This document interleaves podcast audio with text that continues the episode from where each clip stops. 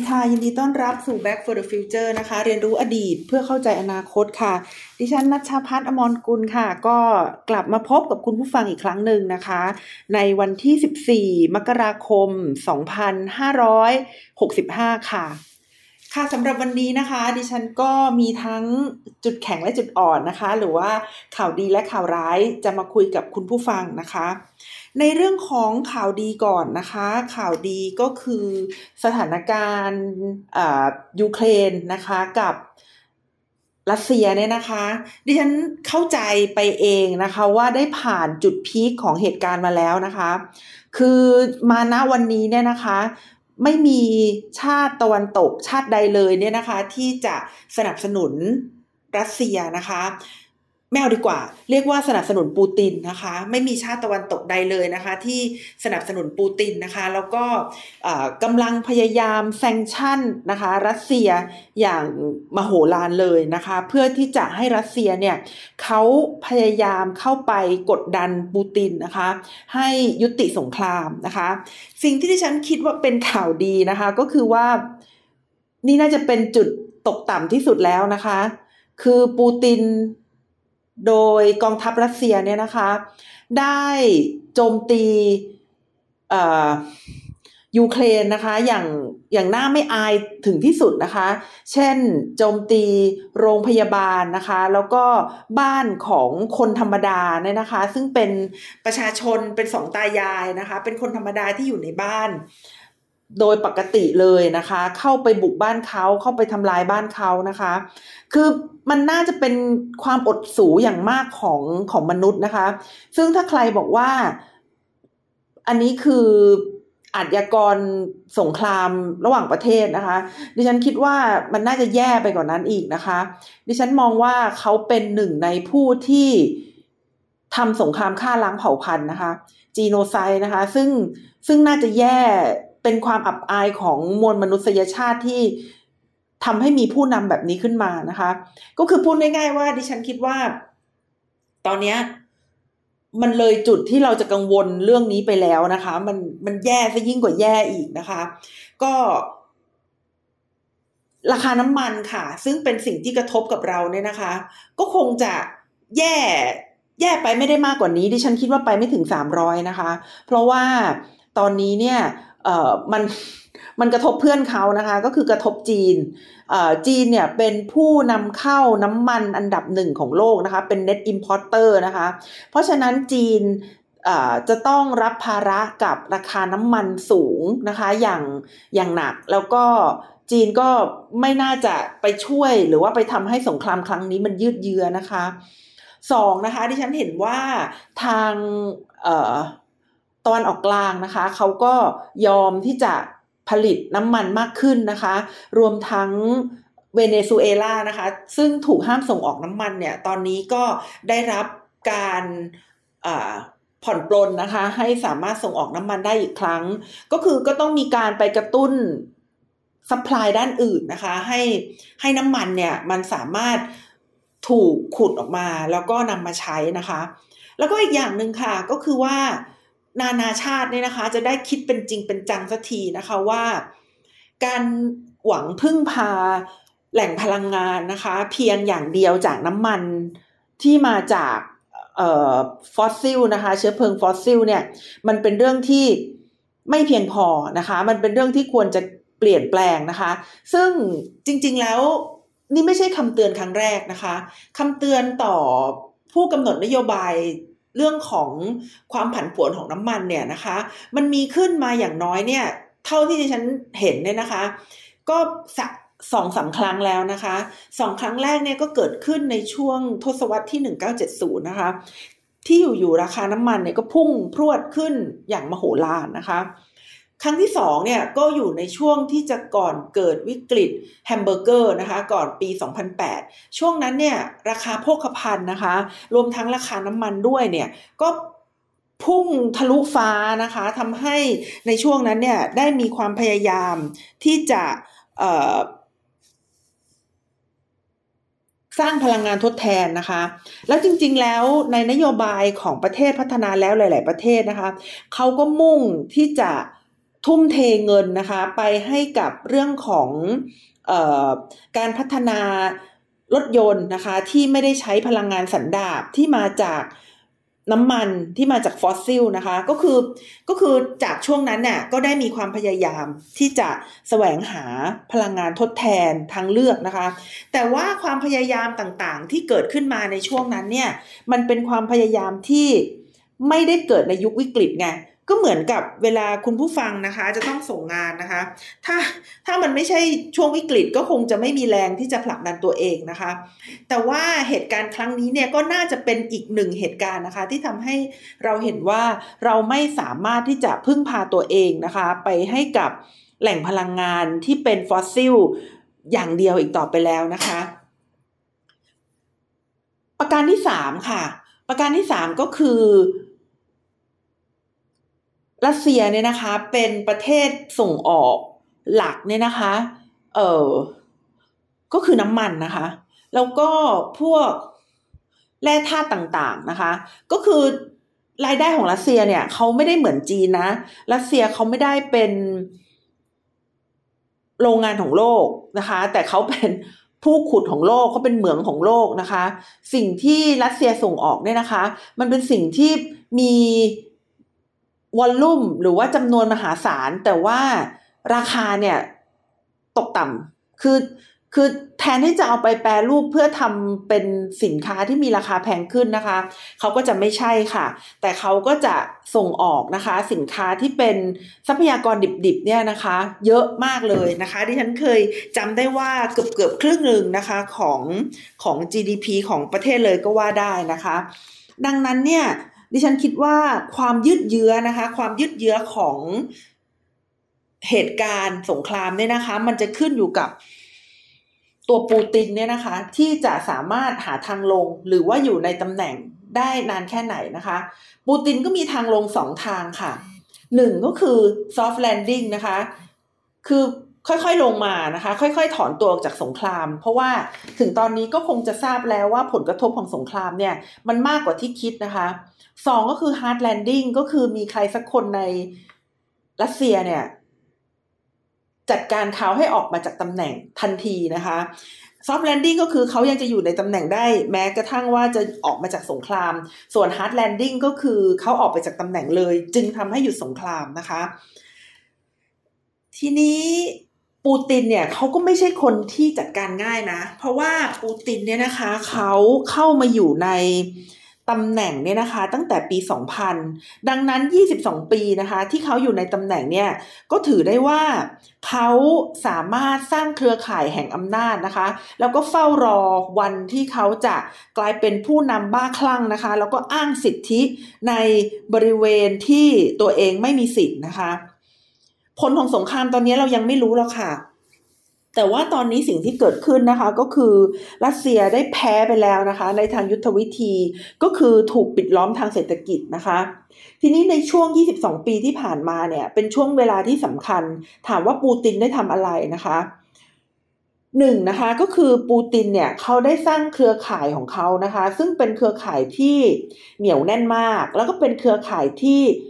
มีความสัมพันธ์กับผู้นำใน ประเทศต่างๆนะคะ ทั่วโลก แต่ดิฉันก็เห็นว่ามันเป็นเรื่องที่แบบไม่อยากจะคิดเลยนะคะว่ามันจะเกิดขึ้นได้ก็คือ แม้ว่าเครือข่ายของปูตินจะเป็นเครือข่ายที่อยู่ในแวดวงเศรษฐกิจทั่วโลก โดยเฉพาะอย่างยิ่งยุโรปตะวันตกนะคะ แต่ประเทศยุโรปตะวันตกก็ไม่มีประเทศไหนหน้าด้านจะสนับสนุนปูตินเลยนะคะ ก็ถือได้ว่า เออดีเหมือนกันนะคะ ก็เป็นเป็นข่าวดีที่แบบ เออ เขาก็ยังเห็นแก่ผิดชอบชั่วดีนะคะ ไม่เหมือนกับปูตินนะคะ ถึงแม้ว่าปูตินจะมีเครือข่ายที่เข้มแข็งก็ตามนะคะสองนะคะ ระยะเวลาที่เกิดขึ้นในช่วงที่ปูตินอยู่ในตำแหน่งเนี่ยเขาได้ควบคุมข้อมูลนะคะ คือมี I.O. ที่เก่งมากนะคะ น่าจะดีกว่าของของบ้านเราแหละนะคะ เพราะว่าเขา เขาไม่ได้เป็น I.O. แบบแมนนวลแบบเราอะที่จ้างคนมานั่งคีย์ข้อมูลอะไรต่างๆนะคะเขาเขามีเครือข่ายที่เชื่อมโยงกับ AI นะคะในระดับโลกเลยทีเดียวนะคะ เพราะว่าจากการที่เราได้เห็นนะคะว่าในปี 2016 เนี่ยรัสเซียนะคะมีอิทธิพลต่อการเลือกตั้งสหรัฐอเมริกานะคะ โดยการ ใช้ AI นะคะ เข้าไปทำ Deep Fake นะคะ จนกระทั่งทำให้ประธานาธิบดีทรัมป์เนี่ย ชนะการเลือกตั้งนะคะ ประธานาธิบดีในปี 2016 นะคะ ขนาดนอกประเทศเขายังทำได้ขนาดนั้นเลยอะ่ะ แล้วก็ลองดูศักยภาพของเขาภายในประเทศสิคะ ดิฉันไม่แน่ใจนะคะ ว่าคนรัสเซียเนี่ยเขาจะรู้หรือเปล่าว่าปูตินไปทำอะไรให้กับโลกนะคะ เขาจะรู้หรือเปล่าว่ามีทหารมีพลเรือนนะคะ ต้องสูญเสียชีวิต มีสถาปัตยกรรมนะคะ บ้านเรือน ผู้คนจะต้องอบพยพออกจากบ้านเกิดเมืองนอนของเขานะคะ เป็นจำนวนหลายล้านคนเนี่ย ดิฉันไม่แน่ใจนะคะว่าคนรัสเซียเนี่ยจำนวนมากเนี่ยจะรู้หรือเปล่านะคะ ประการที่สามค่ะ ก็คือปูตินเนี่ยเขาประสบความสำเร็จนะคะ ในการจัดการกับ ผู้นำฝ่ายค้านนะคะ แล้วก็การประท้วงนะคะที่เกิดขึ้นในรัสเซียเนี่ยเป็นระยะเวลานานนะคะ จนกระทั่งทำให้เขาเนี่ยเข้มแข็งนะคะ ก็คือหนึ่ง connection เนี่ยเขาก็ถือได้ว่าเข้มแข็งทางเศรษฐกิจนะคะสอง information นะคะ ก็ทำให้เขาเนี่ยไม่ได้รับการต่อต้านนะคะจากประชาชน เพราะเขาสามารถควบคุมได้นะคะว่าประชาชนเนี่ยจะรับรู้เรื่องอะไรนะคะ เขาอาจจะพูดก็ได้ว่าสาเหตุที่ บัตรเครดิตใช้ไม่ได้หรือว่าโดนคว่ำบาตรทางเศรษฐกิจเนี่ยเป็นเพราะว่าตะวันตกต้องการที่จะรังแกคนรัสเซียเขาก็อาจจะพูดได้นะคะ และสิ่งที่เขาได้ฟุมฟัก สร้างมาตลอดระยะเวลา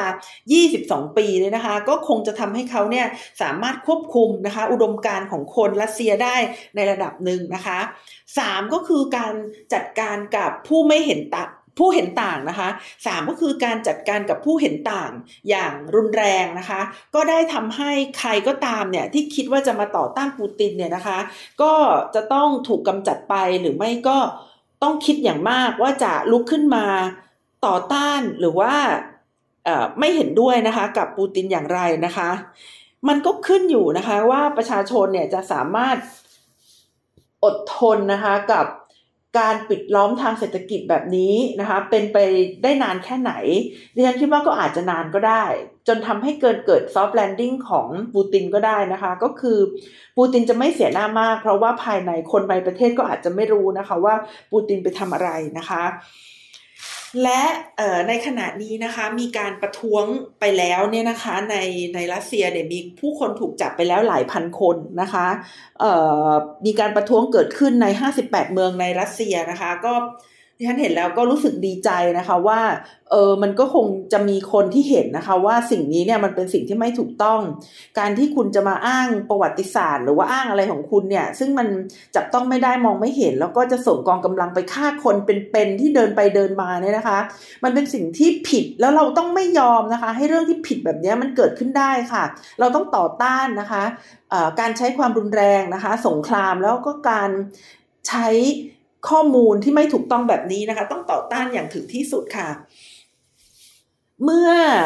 สัปดาห์ที่ผ่านมาก็มีข่าวนะคะ ว่าปูตินเนี่ยเขาได้ขอความช่วยเหลือนะคะ ไปที่จีนนะคะ แต่จีนก็บอกแล้วว่าจะไม่ให้ความช่วยเหลือทางการทหารนะคะ ซึ่ง ซึ่งหลาย ๆ คนก็อึ้งไปพอสมควรนะคะ ก็บอกว่าเอาไหนว่าเพื่อนกันไม่ใช่เหรอแต่ก็ดีนะคะ เพราะว่าถ้าเกิดจีนไปให้ความช่วยเหลือรัสเซีย ให้ไปให้ความช่วยเหลือปูตินเนี่ยนะคะ ก็อาจจะเกิดปัญหาในระยะยาวได้นะคะ ดิฉันฟังข่าวแล้วดิฉันก็แบบไปขอความช่วยเหลือจีนในช่วงนี้นะ รู้ไหมว่าตอนนี้จีนมีปัญหาอะไรนะคะ ตอนนี้นะคะจีนกำลังมีปัญหาเรื่องของโควิด กระจายทั่วประเทศนะคะ แล้วก็สิ่งนี้จะเป็นสิ่งที่ทดสอบอีกครั้งหนึ่งนะคะว่า นโยบายไม่ไม่ยอมทนกับโควิดนะคะ หรือว่า zero covid policy ของจีนเนี่ย ยังจะใช้ได้อยู่หรือเปล่านะคะเมื่อหลายเทปที่ผ่านมาดิฉันเข้าใจว่าน่าจะเป็นช่วงต้นปีนะคะ ดิฉันได้พูดถึงเรื่องของ นโยบายหรือว่ายุทธศาสตร์นะคะzero covid policy ของจีนเนี่ยก็คือตามตัวเลยไม่ไม่ยอมรับนะคะ จะต้องให้โควิดเป็นศูนย์นะคะ ตัวเลขที่ยอมรับได้ก็คือศูนย์เท่านั้นนะคะ ไม่ยอมให้ประเทศจีนเนี่ยมีผู้ติดเชื้อเลยนะคะ ในขณะที่ประเทศอื่นๆนะคะเขาเริ่มที่จะ living with covid หรือว่าร่วมอยู่กับโควิดนะคะ มาตั้งแต่พฤศจิกานะคะปปีที่แล้วแล้วก็คือเริ่มตั้งแต่เขามีการฉีด เข็มเริ่มเริ่มตั้งแต่มีการฉีดเข็มสองนะคะ ในหลาย ๆ ประเทศ เช่นสหรัฐอเมริกานะคะ ออสเตรเลีย สิงคโปร์นะคะ หรือแม้กระทั่งนิวซีแลนด์เองนะคะ ก็เป็นประเทศที่ ขอโทษค่ะ ยอมอยู่กับโควิดนะคะ เพราะว่าการที่จะปิดเมืองนะคะ หรือว่าไม่ไม่ไม่ยอมไม่มีโควิดเลยเนี่ย มันก็เป็นเรื่องที่ ที่ใช้ได้ไม่นานอะ่ะแล้วก็ใช้ได้เฉพาะในช่วงที่ยังไม่มีวัคซีนหรือว่าคนฉีดวัคซีนยังไม่เยอะเท่านั้นนะคะ ดิฉันเคยพูดไว้ในเทปนั้นนะคะว่าอ่ามันเป็นนโยบายที่มีประสิทธิภาพมากนะ คือพอใครสักคนนึงติดโควิดปุ๊บคุณปิดเมืองทันทีนะคะ มีสามีภรรยาที่เป็นคุณครูเกษียณอยู่คู่หนึ่งนะคะ ไปเที่ยวแล้วปรากฏว่าติดโควิดนะคะเขาก็ปิดเมืองไปเลย ให้คนสามสี่ล้านคนเนี่ย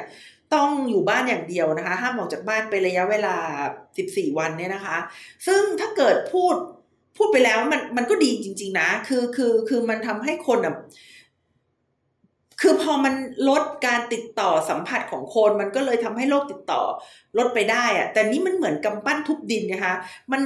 มันมันจะสำเร็จได้แค่ภายในช่วงแรกหรือว่าครึ่งปีที่มีการระบาดของโควิดเท่านั้น แต่เมื่อมี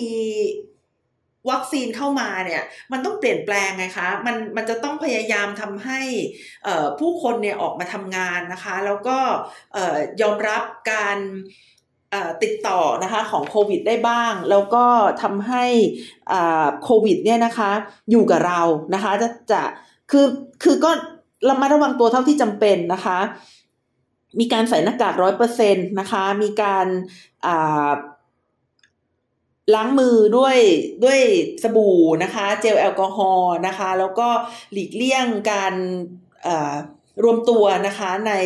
กลุ่มคนหมู่มากแล้วก็ตรวจ เชื้อนะคะ ตรวจเชื้อเนี่ยประจำนะคะ สิ่งเหล่านี้เนี่ยเป็นสิ่งที่แบบก็คือโอเคนะคะ มีมีการใช้นะคะในในหลาย ๆ บริเวณของโลกเนี่ย แต่จีนยังไม่ใช้นะคะ ดิฉันไปดูข่าวมาเนี่ยปรากฏว่า ดิฉันคิดว่าเรื่องที่คนไทยควรที่จะกลัวนะคะไม่ใช่เรื่องสงครามนะคะ แต่เป็นเรื่องของ โควิดในจีน แล้วมันก็จะเกิดขึ้นนะคะ ในช่วงสองสัปดาห์ถัดจากนี้ไปนะคะ คือเมื่อวันที่สิบสามก็คือเมื่อวานนี้นะคะ ผู้ติดเชื้อในประเทศจีนเนี่ยสามพันสี่ร้อยคนนะคะสามพันสี่ร้อยคนนะ ในขณะที่เมื่อวันศุกร์ก็คือก่อนก่อนปิดเสาร์อาทิตย์เนี่ยดิฉันก็นั่งดูตัวเลขอะ่ะมันประมาณห้าร้อยเองนะ แต่พอวันอาทิตย์ปุ๊บนะคะ ก็คือดิฉันเพิ่งดูเมื่อเช้าเนี้ย ข้อมูลของเมื่อวานเนี้ยนะคะ คือ 3,400 จาก 500 มาเป็น 3,400 ก็แน่นอนนะคะนิวไฮนะคะ สูงที่สุดในรอบ 2 ปีนะคะ แต่จีนเนี่ยเคยไปถึง 6-7,000 คนต่อวันนะคะ แต่นั่นก็คือในช่วงที่เริ่มมีการระบาดใหม่ๆนะคะในช่วงประมาณปลายเดือนมกราคมหรือว่า ต้นเดือนกุมภาราวๆนั้นนะคะ แต่พอเขาควบคุมได้เนี่ย จำนวนผู้ติดเชื้อในประเทศเขาแทบไม่มีเลยนะคะ มีแต่ผู้ที่มาจากต่างประเทศนะคะ ซึ่ง 3,400 คนเนี่ยนะคะ ก็เป็นเดลต้ากับโอมิคอนนะคะที่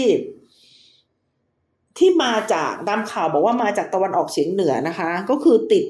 ติดเอ่อเกาหลีเหนือนะคะ แต่ว่าที่ฉันคิดว่า มีที่ติด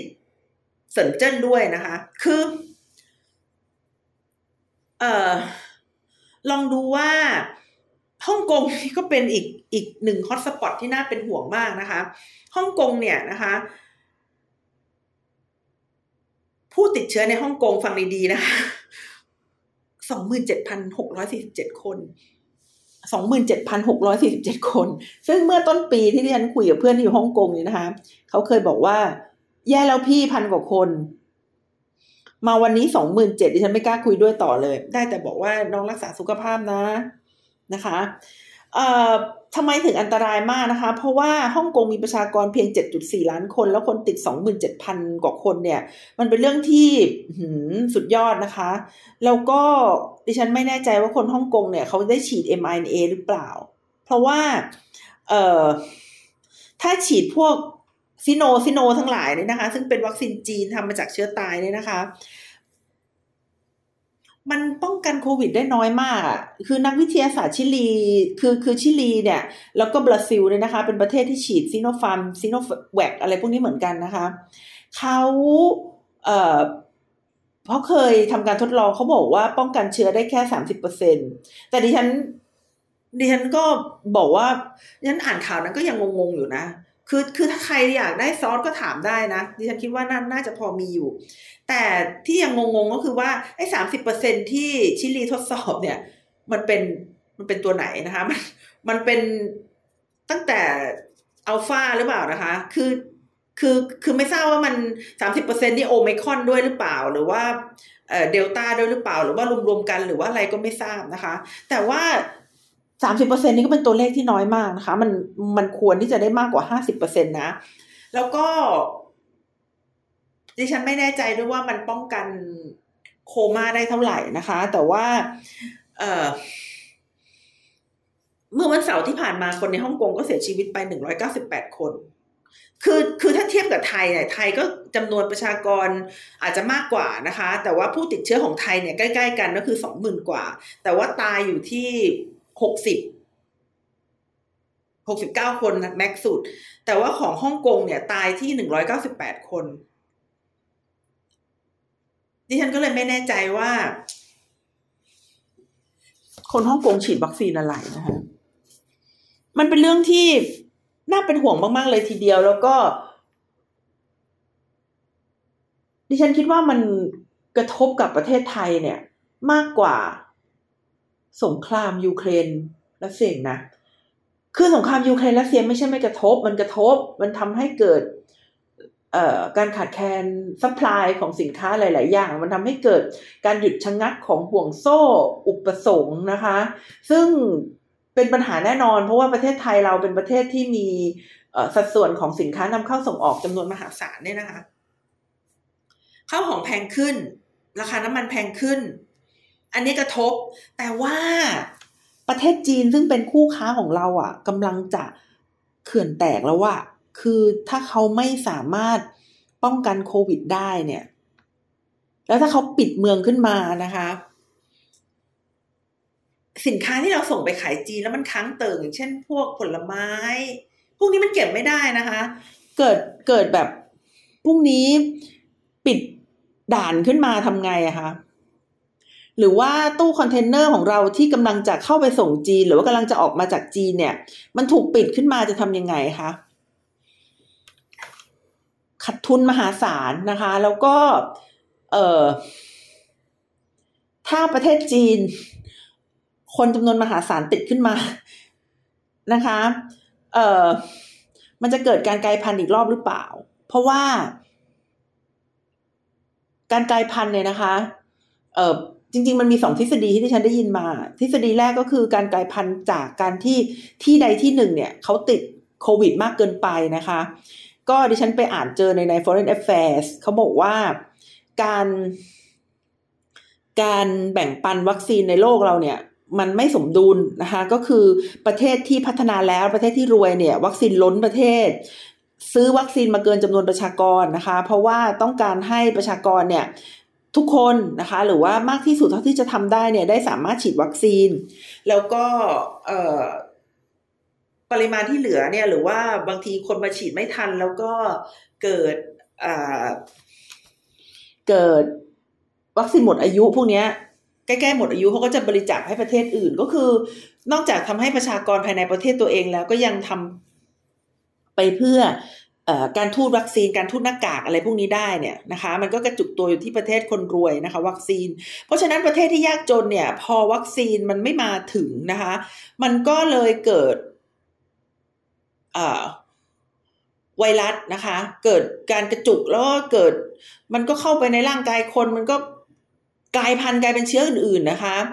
อ่าอย่างเช่นที่เกิดในอินเดียก็จะเป็นเดลต้านะคะ ที่เกิดในแอฟริกาใต้ก็เป็น โอไมครอนพวกนี้นะคะ ก็เป็นเป็นทฤษฎีหนึ่งที่ฉันอ่าไปอ่านเจอ อีกทฤษฎีหนึ่งที่ฉันไม่อ่านเจอเหมือนกัน เขาบอกว่าจริง ๆ แล้วที่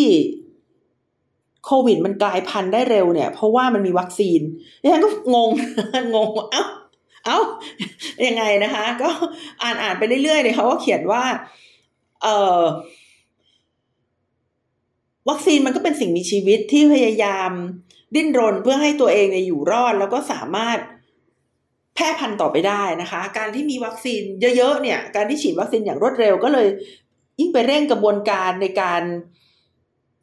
ทำยังไงก็ได้ให้ตัวเองมีชีวิตรอดอะ่ะ ก็คือกลายพันธุ์ตัวเองซะนะคะ จะกลายพันธุ์ที่ข้อต่อที่เท่าไหร่ดิฉันก็ไม่ทราบหรอกแต่ว่า มันก็เป็นสองทฤษฎีนะ ก็เนี่ยชีวิตดิฉันเนี่ยอยู่กับไอ้เรื่องที่มองมาจากหลาย ๆ มุมจนกระทั่งบางทีก็ไม่รู้ว่าใครพูด ใครพูดจริงใครพูดไม่จริงนะคะ แต่ก็ไม่เป็นไรนะคะ ก็ถือว่าได้ข้อมูลจากหลากหลาย แล้วก็ทำให้เราเนี่ยไม่เป็นผู้งมงายโมเมาในสิ่งที่ในสิ่งที่ผิดนะคะ